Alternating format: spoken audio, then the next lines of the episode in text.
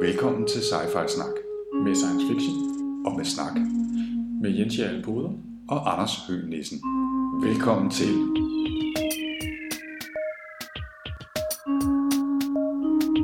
You're traveling to another dimension. A dimension not only of sight and sound, but of mind. A journey into a wondrous land whose boundaries are that of imagination. Your next stop. Sci-Fi Snak. Velkommen til. Ja, velkommen til Cyfersnak. Jens, hvad er det for en bog, vi skal tale om i dag? I dag der skal vi øh, snakke om en, en rigtig, rigtig klassiker, synes jeg. Det er Joe Haldemans The Forever War fra nitten fireoghalvfjerds. Endnu en, øh, en bog med nogle år på bagen, må man sige. Ja, vi er, vi er faktisk et år efter, jeg er født, så, øh, så ja, det må man sige. En god årgang, eller ja, faktisk... om, omkring samme årgang. Ja, simpelthen. Øh, og de sidste to gange har vi jo været i firserne, nu er vi så rykket ti år tilbage til nitten fireoghalvfjerds. Simpelthen. Forever War, hvad er det for en bog, sådan lige hurtigt ridser op? Jamen altså genremæssigt, så er vi over i øh, en af mine yndlingsgenre. Vi snakker hard sci-fi. Og hard sci-fi er kendetegnet ved, at øh, vi har en forholdsvis stor nærhed til, til teknologi- teknologisk indsigt, øh, når vi sådan beskriver universet, så... Så øh, når vi læser Forever War, så er vi langt væk fra det her med, at vi har nogle, øh, en hvid plastikting, der gør et eller andet magisk, og så lige pludselig kan man det hele. Og hard sci-fi tager meget udgangspunkt i, øh, i de ting, vi kender øh, i universet, og så hvad hedder det, øh, bruger det ligesom det til at, sådan, øh, hvad hedder det, øh, at skabe rammen omkring historien. Det er baseret på videnskab i ja. et eller andet omfang, og så bliver der selvfølgelig... Øh hugget en hæl og klippet en tå en gang mellem, når plottet skal hænge sammen, men i bund og grund bliver der i videst mulig omfang taget hensyn til, at personerne og teknologierne skal overholde fysikkens love. Kan man sige det, kan man der, sige det på den måde? Der bliver ekstrapoleret, men det, det er noget, vi kan genkende, kan ja. man sige. Det er ikke ren magi endnu. Kan man pointe det lidt mere ind i forhold til en genre eller en subgenre? Det er jo selvfølgelig science fiction, men det foregår ude i rummet. Der er udgangspunkt i noget militært og noget krig og nogle aliens. Ja, altså man kan sige, at Forever War har også et element af det, man kan kalde for en first contact-bog, som jo er en anden subgenre inden for, for science fiction, altså hvor vi snakker om, vi er ude og møde en ny race, og, og, og, og hvad sker der så øh, for menneskeheden, når vi, når vi øh, har den her første kontakt til en anden race. Og i Forever War så har vi jo, som navnet antyder, en, en krig, der går... der kommer til at gå et stykke tid med. Vi, vi har simpelthen ikke tænkt os at møde op med et hvidt flag og røde fredspiber, der, nej, nej, nej. Skal, der skal slagtes igen. Det der we come in peace, det ja. er ikke så meget af i den her bog. We come in huge military warships. præcis, præcis. Ja. Men altså det kunne være, at vi skulle prøve at, at bare lige køre plottet igennem. Ja. Øh, bogen Forever War kan opdeles i, i tre akter, som så mange ting kan. Øh, I første akter følger vi hovedpersonen Mandela, og hans indledende træning. Han bliver en del af korpset U N E F, United Nations Exploratory Force, som er det, det internationale militær, der drager ud i rummet og øh, kigger på planeter og begynder at slås med aliens, når, når man finder sådan nogen. Øh, træningen, de første slag, de første missioner ud i galaksen, de første møder med aliens, øh, alienracen, som hedder tauranerne.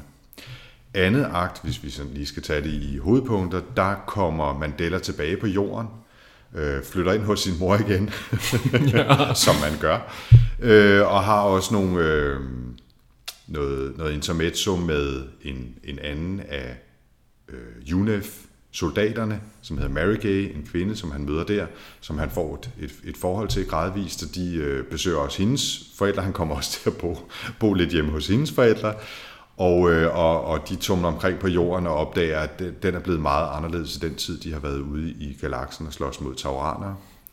Og så i tredje akt, så tager tingene for alvor fart, også i, i øh, relation til titlen The Forever War, fordi vi kommer til at tage nogle store tidsspring, men det er altså noget med ud i galaksen igen, tilbage i militæret for alvor og ud og slås med tauranere og træne med en masse andre soldater, træne videre og slås videre, ikke mindst. Mm. Det er sådan de tre store akter. Mm. Og så sker der selvfølgelig en hel masse ting, som øh, øh, i, i, i hver af de her akter, som, som fører historien videre. Men det er sådan det grundlæggende plot. Mm.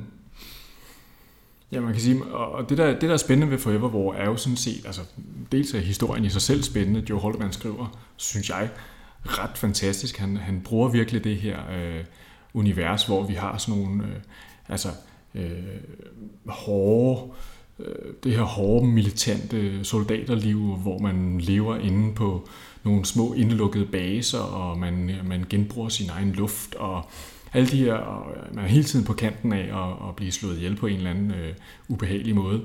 Typisk noget med utrolig mange minusgrader, eller nogle væmmelige våben, man ikke selv kan kontrollere. Ja. Altså hele den her afmagt, øh, soldaterfølelse, øh, spiller han meget, meget effektivt på, synes jeg. Ja.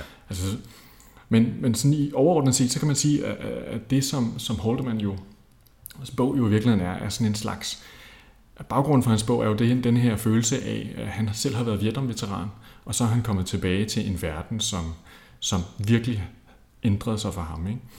Øh, og det gentager han så, det plot i den her science fiction bog, hvor at man kan sige, når du har været ude og rejse her, så har du, og det er en af de her hard sci-fi dele, når du har taget en rejse med de her øh, rumskibe, som kører igennem sådan nogle øh, kollapsar, ormehuller-agtige ting, øh, for at rejse ud i, øh, ud i universet, ja så, hvad hedder det, når du kommer tilbage igen, så er der altså gået et stykke tid. Vi starter i omkring halvfemserne, man kan ikke helt huske det, omkring halvfemserne, og øh, Og da han allerede bare har været ude på sin første lille mission, hvor han har mødt de første tauraner og kommet tilbage igen, der er han jo lige blevet, øh, hvad hedder det, der har han lige vundet tyve år på alle andre. Så er hans mor meget, meget gammel, mens han stort set ikke er blevet ændret, fordi i hans liv er der kun gået et par måneder. I, øh, på, jord, øh, øh, på jorden er der gået tyve år, hvor han har været væk. Ikke? Ja, lige præcis. Og, og, det, og det bliver så brugt flere gange, og er jo også grunden til, at han, jeg kan ikke engang huske, at vi ender i, er det ude omkring tre tusind... Ja. Noget af den stil, ikke? Og tre tusind. Og, og der er han jo stadigvæk, øh, altså han er blevet ti til femten år ældre, eller noget af den stil. På, Jamen ikke engang jo, fordi det vilde er jo, at, at, at den nedetid i militæret, Mandela har, er jo ganske, ganske kort. Han har nogle måneder, hvor han er fri, og, og så ryger han afsted igen på en af de her missioner, ikke? Så, så, så altså, uden at have, have, have talt fuldstændig, jamen så, så er han i virkeligheden ikke blevet særlig meget ældre. Og man kan også sige, at efterhånden, som han går fra at være... Øh, rekrut til løjtnant på i fag i, i anden akt til at være major i tredje akt øh, og leder et helt kompagni. Der hvad hedder det? Øh, der tænker man jo, gud, han har jo altså det der erfaring han har, det er jo ingenting. Altså. Nej, nej, men, han, men han har det som i militæret jo betyder rigtig rigtig meget. Han har kamperfaring. Mm. Øh, og, og det er jo også det, der, der gør, at han, at han får de forfremmelser senere. Mm. Men, men han forholder sig meget øh, skeptisk til det selv, og, og han bliver jo meget kynisk. Altså, han har den der garvede soldats kynisme i sig. Altså, det, det er mit indtryk af hans, hans opdeling af soldater. Altså, enten så dør man, og det er der rigtig mange, der gør, eller også så bliver man altså virkelig barsk soldat. Mm. Altså sådan hardcore øh, omfavner, gifter sig med, med hæren, kan man sige. Mm. Eller også så bliver man, som han selv er blevet, kynisk og kan ikke slippe ud af det, kan ikke altså er blevet for meget soldat til, at man rigtig kan leve ude i den virkelige verden, men kan heller ikke omfavne hæren mm. øh, fuldt og helt, og, og, og bliver, kommer til at, at leve sådan en slags skyggetilværelse i virkeligheden. Ikke? Mm. Men altså, hvis, nu tog vi plottet i meget overordnet træk før, altså mm. man kan måske lige dykke lidt ned i, i, i første akt, som vi kalder det, og sige, at, at en stor del af det foregår jo øh, i træning. Altså, vi, vi, vi møder ham. Han er jo fysiker af uddannelse, ja. Og er blevet headhunted af hæren, som, ja. ikke, som ikke går ud og finder øh, folk, som, øh, som bare sådan nogle grunts, altså, som bare skal ud og slås. De vil også have nogen, som har hjerner med sig. Ja, man skal have I Q på over et hundrede og halvtreds. På over et hundrede og halvtreds, og det er immer væk en slat, ikke? Ja. Øh, og, de, og det viser sig også senere i en lille scene, øh, at, at de, de prøver at finde forskellige folk, altså nogen, som har stor empati, som en del af deres mentale setup, nogen som er fysikere, nogen som har andre former for uddannelse, nogen som er ingeniører, og også nogen som ovenikøbet næsten er sådan lidt, øh, har sådan lidt telepatiske evner, eller næst, altså, lige er derude i E S P-spektret, hvor man næsten kan, kan, kan kommunikere øh, hvad hedder sådan noget, telepatisk. Ikke? Men ellers kan man sige, at hele den her startscene, det er jo fuldstændig klassisk, som hvis man havde set Full Metal Jacket eller Platoon fra, fra firserne. Ikke? Altså denne her Øh, lidt dys, dystopiske historie om nogle stakkels mennesker, som slet ikke er forberedt på det, de skal ud i. De, øh, altså Mandela her er jo draftet direkte fra universitetet, der, hvor han læser et eller andet med noget fysik. Og, øh, og nu er det altså hallihallo afsted ude på den her lille crap-planet, der ligger øh, halvtreds øh, astronomiske enheder fra solen, så altså halvtreds gange så langt fra solen som jorden, øh, hvor at øh, solen giver lys som en øh, meget kraftig gadelampe. Og så er det der sådan en klat, meget, meget frossen sten derude, ikke? Hvor de så skal træne i at klare sig i det vemmelige, vemmelige øh, astronomiske rum, kan man sige. Ikke? Og, det, og det er jo det er sådan typisk, så du, du henviser du til nogle, sådan nogle militærfilm eller soldaterfilm, ikke? Og det er, jo, det er jo meget, meget typisk, at den træning, de modtager, alle ved godt, at sandsynligheden for, at de kommer til at bruge det, de lærer i den træning, er forsvindende lille. Mm. Men de skal stadigvæk kravle rundt i mudder og bygge fucking broer og, og lære at slå hinanden ihjel på otte, otte forskellige måder, uden at det siger noget, og altså nogle åndssvage ting, som man mm. godt ved, men det kommer de aldrig til at bruge, men mm. det, er jo, det er jo også en måde at udvikle disciplin på, osv. osv. Men den her træning er jo noget af den mest barske, jeg har stødt på i, i den her type fiktion, fordi jeg kan ikke huske tallene præcis, men de, altså, det er sådan noget som, som, øh, som tyve procent eller noget af den stil, som, som dør simpelthen, altså ikke i, ikke i kamp eller nødvendigvis i, i, sådan, i, i fiktiv, fiktiv slag mod hinanden, men simpelthen fordi de skvatter over øh, ben, deres egne ben, eller deres dragter malfunktionerer, eller et eller andet. Og, og det, er jo, altså, det er virkelig markant, altså, men det er prisen, man betaler simpelthen.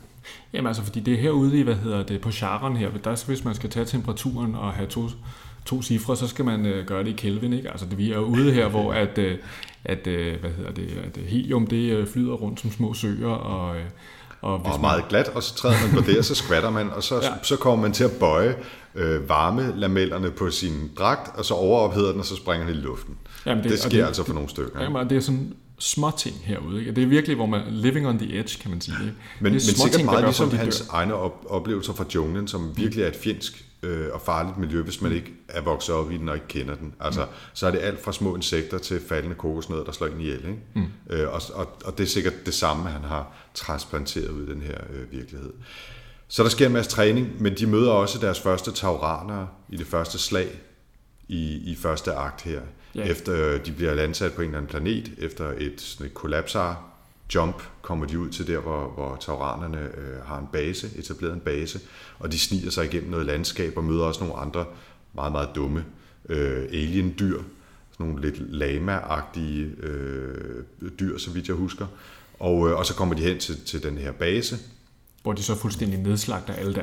Fuldstændig massakre, altså nærmest som at sidde og se netop Platoon eller et eller andet, hvor man mm. bare kigger på sådan en landsby, der er nok nogle vietkonger dernede, og så kommer der bare napalm og bomber og raketter og hele balladen, ikke? Og skyder alle overlevende. Ja. Og sådan er det bare, det totalt nedslagten. Og på det her tidspunkt, der, der, der er en af de, hvis man skal nævne en sjov teknologi, eller interessant teknologi, på det her tidspunkt har de jo sådan noget hypno, øh, de er sådan noget blevet hypnopræpareret til, hvis de bliver udsat for en speciel sekvens, ja, så går de fuldstændig, altså så går de virkelig sådan i, I berserker-mode. Ja, og det interessante er jo, at Mandela, han er jo altså kvik nok til at vide, at han er, bliver manipuleret helt sindssygt med, men samtidig med, så de, kan han de mærke, får nogle visioner det. af, at altså, de er blevet indpodet hypnotisk, som du siger, med nogle visioner af, at de her tauranere har voldtaget deres koner og spist deres børn, altså på de mest bestialske øh, for, øh, fasoner, og derfor skal de slås ihjel. Ja, så går de helt amok. Og så går de helt amok, men de nedslagter dem også, og de her tauranere har hørt nogle grimme, øh, nogle grimme sataner, øh, som de er lidt, altså de bliver jo beskrevet, men jeg forestiller mig lidt sådan nogle lidt øh, øh, småkvapsede øh, persillerødder i overstørrelse inde i sådan nogle sæbeboble øh, rumskibe. Det er, det er lidt mærkeligt. Ja, det, det er ikke sådan så grafisk beskrevet i virkeligheden. Der er en forklaring, men det, det er noget med noget. Ja, altså, det er ikke så præcis. Lidt lange, tynde arme, lidt brune og lidt, lidt slimet og lidt ting. Det er ikke sådan det, der er det vigtigste, kan man sige. Nej. Og tauranerne spiller jo i virkeligheden, altså det handler jo sådan set ikke særlig meget om tauranerne, den her film. film, bog. Mm-hmm. Den her bog handler ikke specielt meget om tauranerne. Den handler i virkeligheden om, og det starter allerede tidligt, altså de her, øh, handler rigtig meget, synes jeg, om de her følelser, der er mellem de her soldater, og hvordan Mandelas følelser omkring det hele øh, udvikler sig undervejs. Ikke? Jeg synes, noget af det, som er fint, øh, samtidig med, at vi har alle de her øh, folk, der bare dør som fluer, jamen så har vi også rigtig, rigtig mange følelser i spil. Øh, Øh, hvad hedder det, Mandela øh, forholder sig virkelig meget til de her forskellige mennesker, øh, der er omkring ham, og, og øh, hvordan de har det med det her krig. Det bliver sådan, det bliver alligevel sådan, altså også klassisk øh, Platoon eller Full Metal Jacket. De her mennesker, de har også øh, en masse ting inde i sig selv, og, som, som, som gør, at de har rigtig svært ved at kapere de her ting, de bliver udsat for. Ikke? Præcis. Øhm, og så i anden akt, så har de, de, de veteraner nu fra det, fra det første slag, kan man sige. Ikke? Ja. Så tager de tilbage til jorden. De, de hopper ud af hæren, øh, som nogle af de få, der er tilbage. Jeg kan ikke huske, at de størrelsesorden tyve, ja, som, som overlever fra de, fra de første slag, de tager tilbage til jorden. Der er gået nogle år. Øh, alting er lidt anderledes. Han flytter ind hos sin mor, som er blevet lidt ældre, og han skal forholde sig til, at det, helt overordnet, så er det krigen mod tauranerne og det kæmpe store militær-industrielle kompleks, der holder økonomien i gang. Mm. Og det er også... Øh, for det første er det, der holder økonomien i gang, men det er også hele verdenssamfundets raison d'être, ja. Kan man sige. Det, det er derfor, altså vi, det er. Og alt, hvad der sker, forholder sig til, at krigen skal finansieres og holdes i gang. Mm. Så der er rationeringsmærker, og øh, man skal gå omkring med en bodyguard, hvis man går uden for, for, for de her gated communities, de nærmest lever i, og øh, der er øh, helt klare regler for, hvor meget man må spise, og man betaler simpelthen med kaloriepenge. Det er det, det, der er fremtidens betalingsmøntfod, øh, det er kalorier. Mm. Så, øh, så de kommer ned og har forholdsvis mange penge, også selvom der er sket en hyperinflation.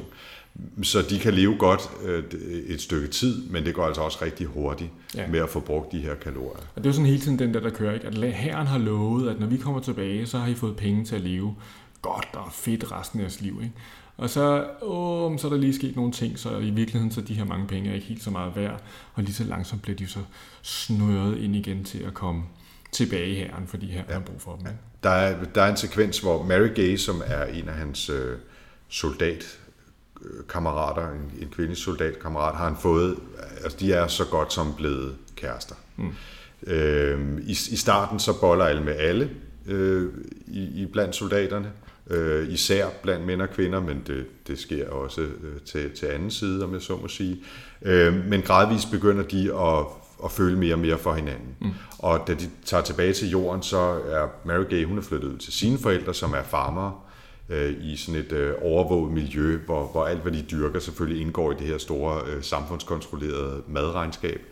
Og, øh, og der tager han så også ud for at besøge hende, og, og hendes forældre bliver slået ihjel af, af raiders, og, og det er jo så nok dråben, der får bæret til at flyde over, kan man sige, øh, for Marygay og, og Mandela, og de siger, jamen, der er ikke noget for os her, vores penge er ikke lige så meget værd, som vi troede, øh, Mandelas mor er, er syg og dør, og, og øh, Marygays forældre bliver slået ihjel, og så kan vi lige så godt hoppe tilbage i hæren, hvor der stort set også bare, altså de står nærmest parat til med, med pinden, ikke? Ja. Jamen, vi, vi vidste godt, de ville komme.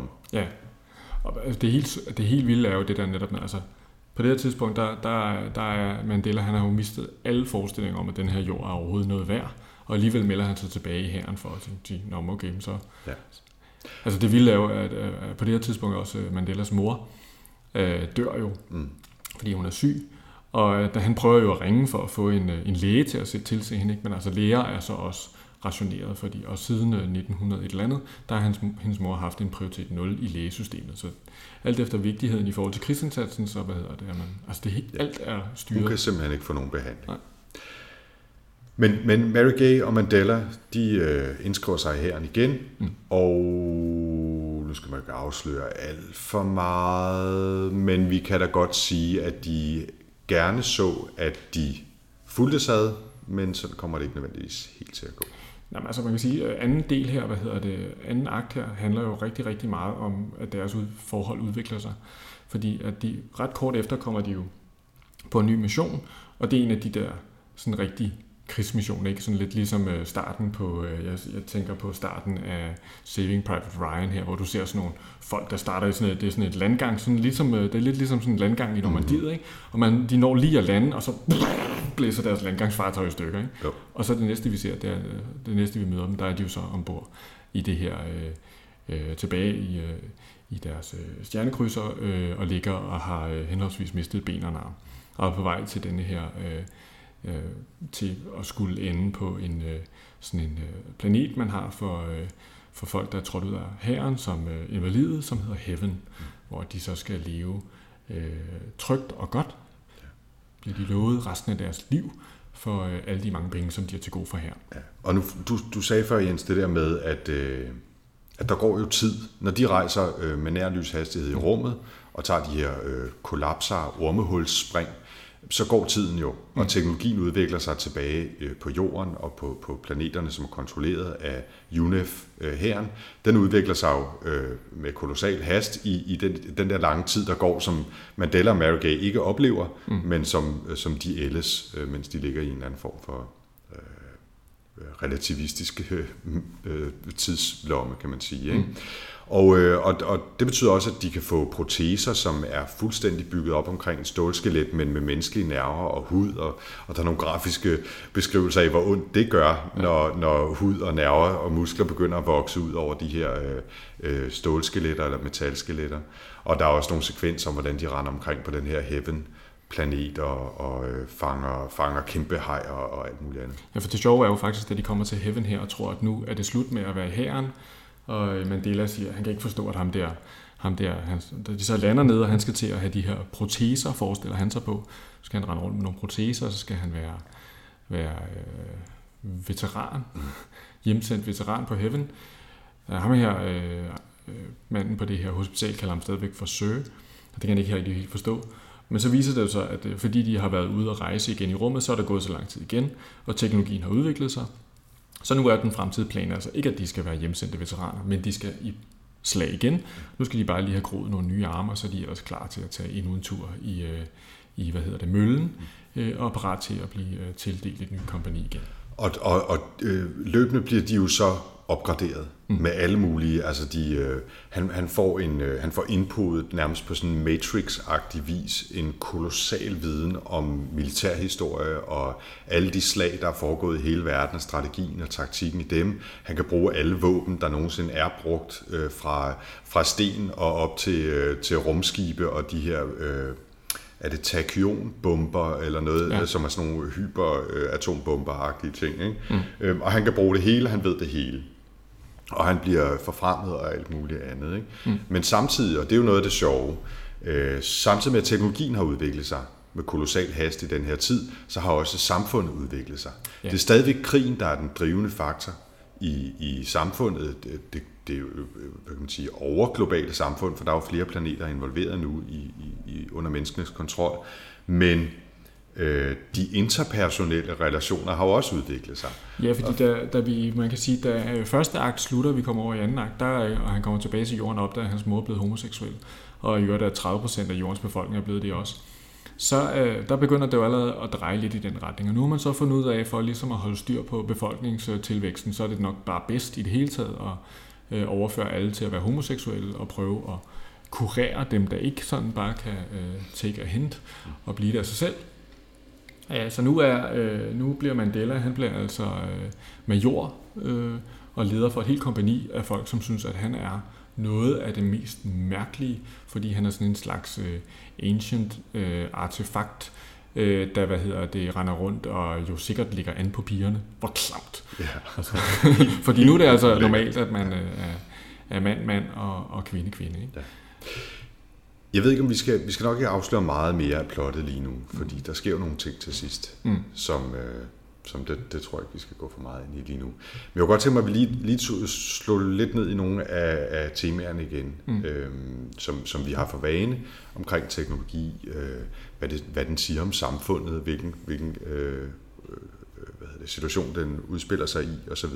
Vi har da snakket lidt om Vietnamkrig, mm. øh, og det er klart, at det, det spiller på hans egne erfaringer fra Vietnamkrigen og en kommentar til det. Mm.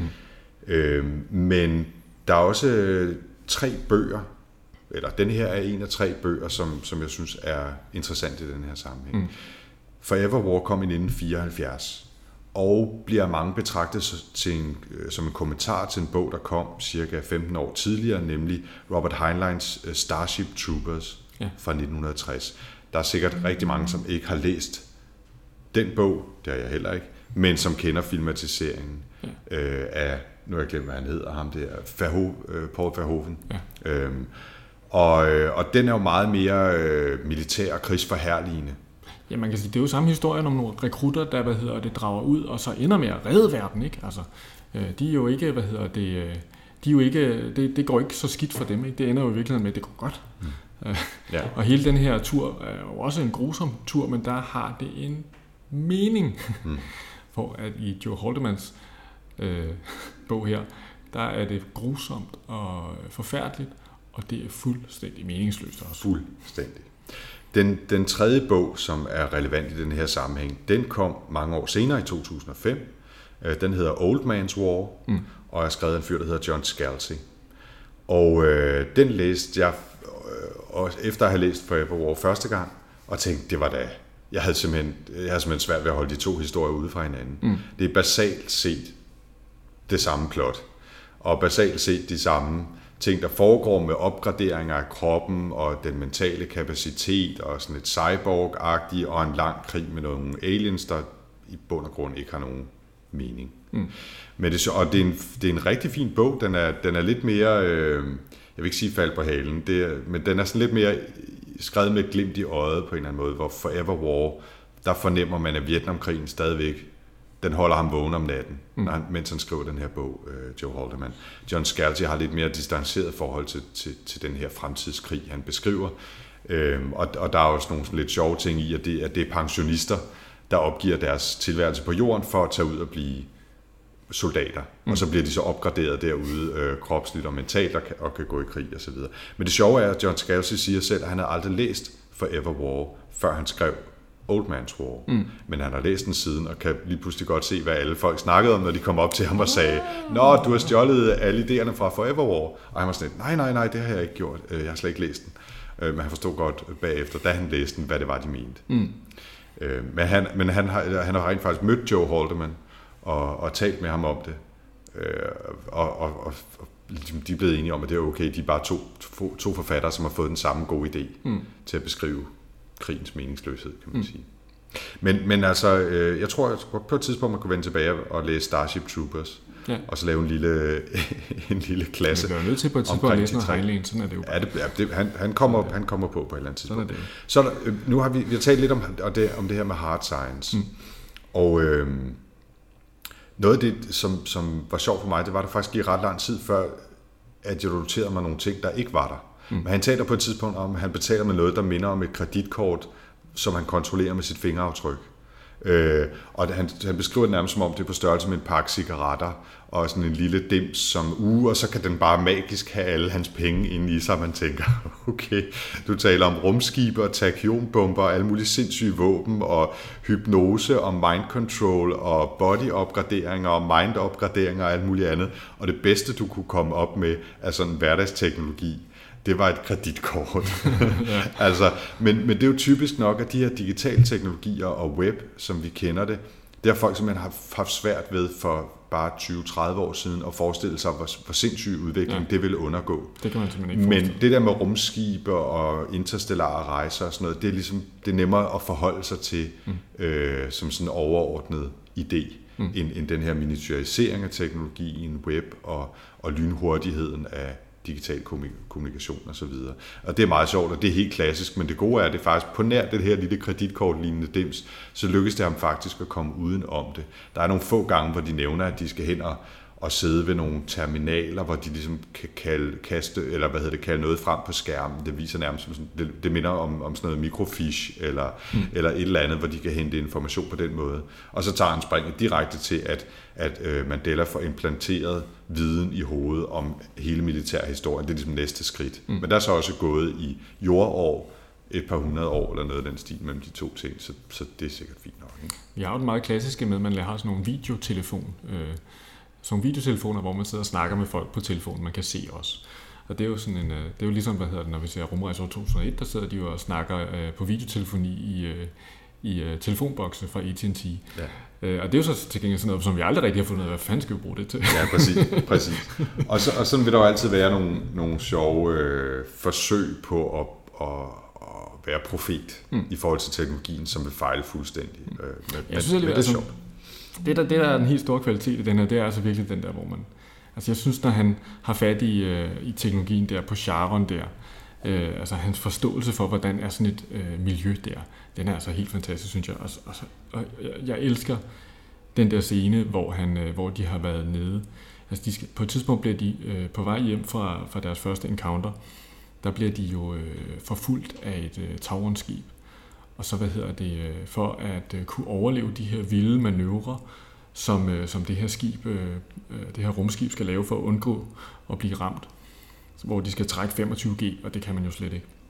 Så hvad hedder det, bliver de øh, så sippet op i sådan nogle dragter, sådan nogle, øh, øh, som passer fuldstændig til kroppen, og så bliver de lagt under sådan et øh, tusind atmosfæres tryk med vand, og øh, får vand ind i kroppen og sådan noget. Og de der øh, forestillinger, han har, så jeg, jeg synes simpelthen, det er så, så fantasifuldt og så godt tænkt. Øh, og, og i øvrigt, så bruger han det jo også i, øh, han bruger det jo simpelthen i plotudvikling, ikke? Det er ikke bare sådan, altså, hvor at, at andre hard sci-fi, så nogle gange så man tænker, åh, det er fedt, ikke? Du har nok læst en masse illustreret videnskab. Men han bruger det jo simpelthen så godt i plotudvikling, ikke? Altså, fordi det er jo her, at hele etableringen af relationen til Marygays opstår, ikke? Fordi Marygay har så tabt sig undervejs, ikke? Og så fordi hun har tabt sig en lille smule, så den her dragt, den er så blevet en lille smule mere, øh, den er blevet lidt for stor til hende. Og på grund af at bare en lille smule unøjagtighed i den her dragt, så får hun ikke, altså, så, så da de pakker Marygay ud, der er hun fuldstændig har et kæmpe sår over hele kroppen, og bløder, og, og der har vi jo sådan en rigtig krigsscene, ikke, hvor han står der, og der blodet står ud til alle sider, og medic, medic, og sådan noget. Det er jo sådan lige taget ud af sådan en Vietnamfilm også, ikke? Meget, meget rørende scene jo også, altså. Og det er jo måske en af de ting, som jeg, som igen det, der jeg snakker om, altså jeg synes, han har nogle fine følelser i den her, altså hver gang, at der bliver kæmpet for en eller anden soldatliv, der hvad enten det er fordi, at der er gået et eller andet galt med hans suit, eller, altså det, det er sådan meget fint, ikke? Synes jeg er rigtig fint skildret. Altså, jeg, jeg bliver tit sådan meget, jeg bliver tit sådan meget rørt, når jeg læser bogen i virkeligheden. Jens, nu taler du om, om forholdet til Marygay her. Det, det kommer også til at spille en rolle til sidst. Vi skal lige lave den kæmpe store spoiler-advarsel nu. Giga-spoiler-advarsel. Hvis man øh, ikke har lyst til at høre, hvordan det her slutter, så skal man øh, pause nu, skynde sig ud og læse Forever War, og så kan man vende tilbage til, til slutningen. Ja, jeg vil sige, jeg synes faktisk, at øh, vi kunne godt lige toppe lidt ekstra op og sige ekstra spoiler. Fordi jeg synes, slutningen i den her bog er, er, er så speciel, at, at det, det er altså lige værd at være opmærksom på, at, at det vil betyde temmelig meget for, for oplevelsen af bogen, at man ved, hvad der sker til sidst. Fordi nu fortæller vi det. Nå, nu har vi også advaret nok. Ja, det synes hvad, jeg. Hvad sker, ja, jamen, der, hvad sker der så til sidst? Jamen altså det, der sker, det er jo, at det forfærdelige, der sker ved slutningen af Heaven, er jo, at, at Marygay og, og Mandela blev delt op i to forskellige kompanier. Og så ved de jo godt, så er det slut. Så nu de eneste mennesker, som de kan relatere sig til, som har, er vokset op sammen, om man så må sige, har fælles, kan huske nitten treoghalvfems og alle mulige andre ting, de er nu på vej væk fra hinanden. Fordi de tager forskellige spring i tid og rum med forskellige kompagnier, og derfor chancen for, at de nogensinde skal mødes igen, er enormt lille. Ja, i hvert fald chancen for, at de har samme alder, når de mødes igen. Er, altså, så, så vi står over for, at, at de basically får at vide, at I kommer aldrig til at se hinanden igen. Og det er jo simpelthen så sørgeligt, ikke? Og da det sker, så tænker man bare, men altså, det er jo, altså, hvor er det fucked up, det her, ikke? Og det, er helt, og det er helt åbenlyst, militæret tager røven på dem. Fuldstændig. De, de har sagt, vi vil kun, hvis vi får lov til at komme i det samme kompani. Det kommer de så i halvanden time eller noget af den stil, og, og så, så får de, de så splittet. Så får de New York, ikke? Ja, ja, sur røv. og, og sådan er det. Ja. Men, og så, så går tiden, jeg kan ikke engang huske præcis hvor mange år, men vi havner altså i, ude i en fremtid, hvor alle mennesker er kloner af de samme to mennesker, der er en mand og, og kvinde, men de er aseksuelle, de ligner alle sammen hinanden, og de er stort set et stort sam, altså samlet væsen, ja, med en fælles bevidsthed. Mind, total hive mind. Og det viser sig, at de her tauranere, de har sådan set været sådan en hive mind hele tiden, og hele det her, hvad hedder det, krig, kom totalt bag på tauranerne, fordi de havde ikke haft krig i mange, mange år. Og det, det havde de sådan set lagt bag sig. Øh, og så lige pludselig mødte de den her jordrace, og fordi at dem, der udforskede rummet for mennesket, det var sådan nogle lidt gamle militærtyper, så mente de, at det bedste, man kunne gøre, det var nok at, øh, at, at se at få nedkæmpet denne her potentielle fjende. Så i virkeligheden lever mennesker og tauraner nu i fred og fordragelighed? Ja, fordi nu har man lært at kommunikere med hinanden. Præcis, og fundet ud af, at it was all a mistake, sorry, sorry about that. Ja, ja, og det er jo sådan ligesom man siger, til sidst får de at vide, jamen øh, vi ville øh, ønske, at vi kunne fortælle jer, at det hele havde været for en, en god sags tjeneste. Desværre var det bare en kæmpe misforståelse. Men så er der lige den sidste krølle på halen med vores to venner. De ja. sidste rigtige mennesker, havde han nær sagt, Mandela og Marygay. Man må sige, slutningen på øh, Forever War er jo sådan, at man sidder og tænker, har de haft sådan en af de der screeninger, hvor de lå publikum stemme til sidst? Mm. Fordi at man kan sige, alt andet i den her bog er sådan, og det er så grumt og så, så realistisk, og man tænker, ja, det er præcis sådan, små mennesker bliver klemt i det store maskineri. Men så viser det sig jo, at uh, Marygay har ladet sig uh, transportere ud at bevæge sig rundt med relativistisk hastighed også, er i det håb, at de har kunne, hvad hedder det, øh, at de har kunne øh, møde hinanden igen en gang i fremtiden. Og hun har efterladt et brev i hans personalefil, som jo efterhånden er fem meter høj. Mm-hmm. Så det, og det er jo så der, den slutter. Ja.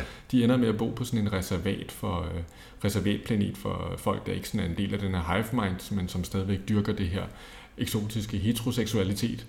Mm. Øh, og og det, hele, ja. det hele ender vældig, vældig fint, kan man ja, sige. Ja, det, det, bliver, det bliver nærmest en lille økologisk paradis, de ender med at have hinanden. Øh. til sidst sammen ja, med hinanden. Men på det tidspunkt her i, i løbet af bogen, der har man også brug for lidt, at det skal gå lidt godt for Mandela, så jeg synes, det, det, det, det er okay. Jens, øh, nogle afsluttende betragtninger og ord. Det lader jo til, det, det var nyt for mig, da jeg lige som forberedelse til podcasten her kiggede på Wikipedia, men det lader jo til, at der i hvert fald måske kommer en filmatisering af ja, denne her. Altså Ridley Scott har jo sådan set kæmpet for at få rettighederne til at filmatisere denne her, lige så længe som han, øh, han har lavet film nærmest. Så det kan man jo enten frygte eller glæde sig til. Og det seneste opdatering var fra, vist fra to tusind og ti, hvor den var i development, så, så det er ikke noget, han går og arbejder på til daglig åbenbart. Men den Nej, men det er for ganske nylig, at der kom en ny forfatter på fået, projektet. fået en forfatter og så videre. Ikke? Og, ja. og uh, Ridley Scott har jo lavet rigtig fantastiske film, og han har også lavet noget rigtig lort. Ja, vi er meget, meget, meget glade for vejen. Alien, vi er meget, meget glade for Blade Runner. Ikke? Ja. Og det er jo meget sjovt, det der med Alien, du, du lige nævnte.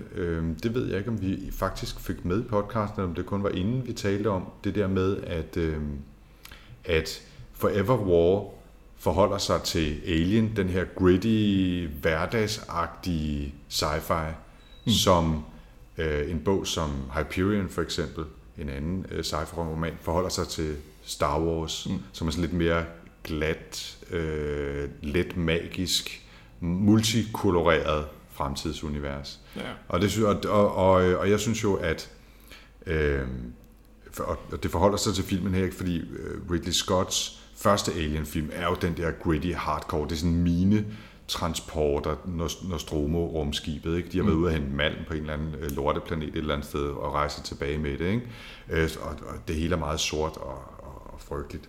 Øhm, og, og det er Forever War også. Og mm. hvis han kunne holde fast i den der, så kunne det faktisk blive en fed film, potentielt. Ja, ja, Men Prometheus, altså prequelen til den første Alien-film, som kom her sidste år, øh, den var jo blevet glat og overteknificeret, og øh, plottet var fuldstændig ude i hampen. Altså, jeg synes virkelig, det var en lortefilm.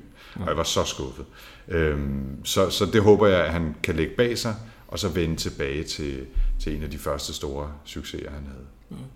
Jamen, altså, det kan jo være, når han får en originalhistorie i hænderne, at han kan lave noget spændende, kan man sige, når det ikke sådan ligesom skal bygge op omkring noget andet. Jeg synes, det der Alien-univers er jo fuldstændig blevet kørt simpelthen ud til den mest det, groteske. Det, det kører der sporet, lad os ja, sige det på den måde. Ja. Nå, men ellers, hvad synes vi, hvad, hvad, hvad Forever, er det en bog, man skal læse?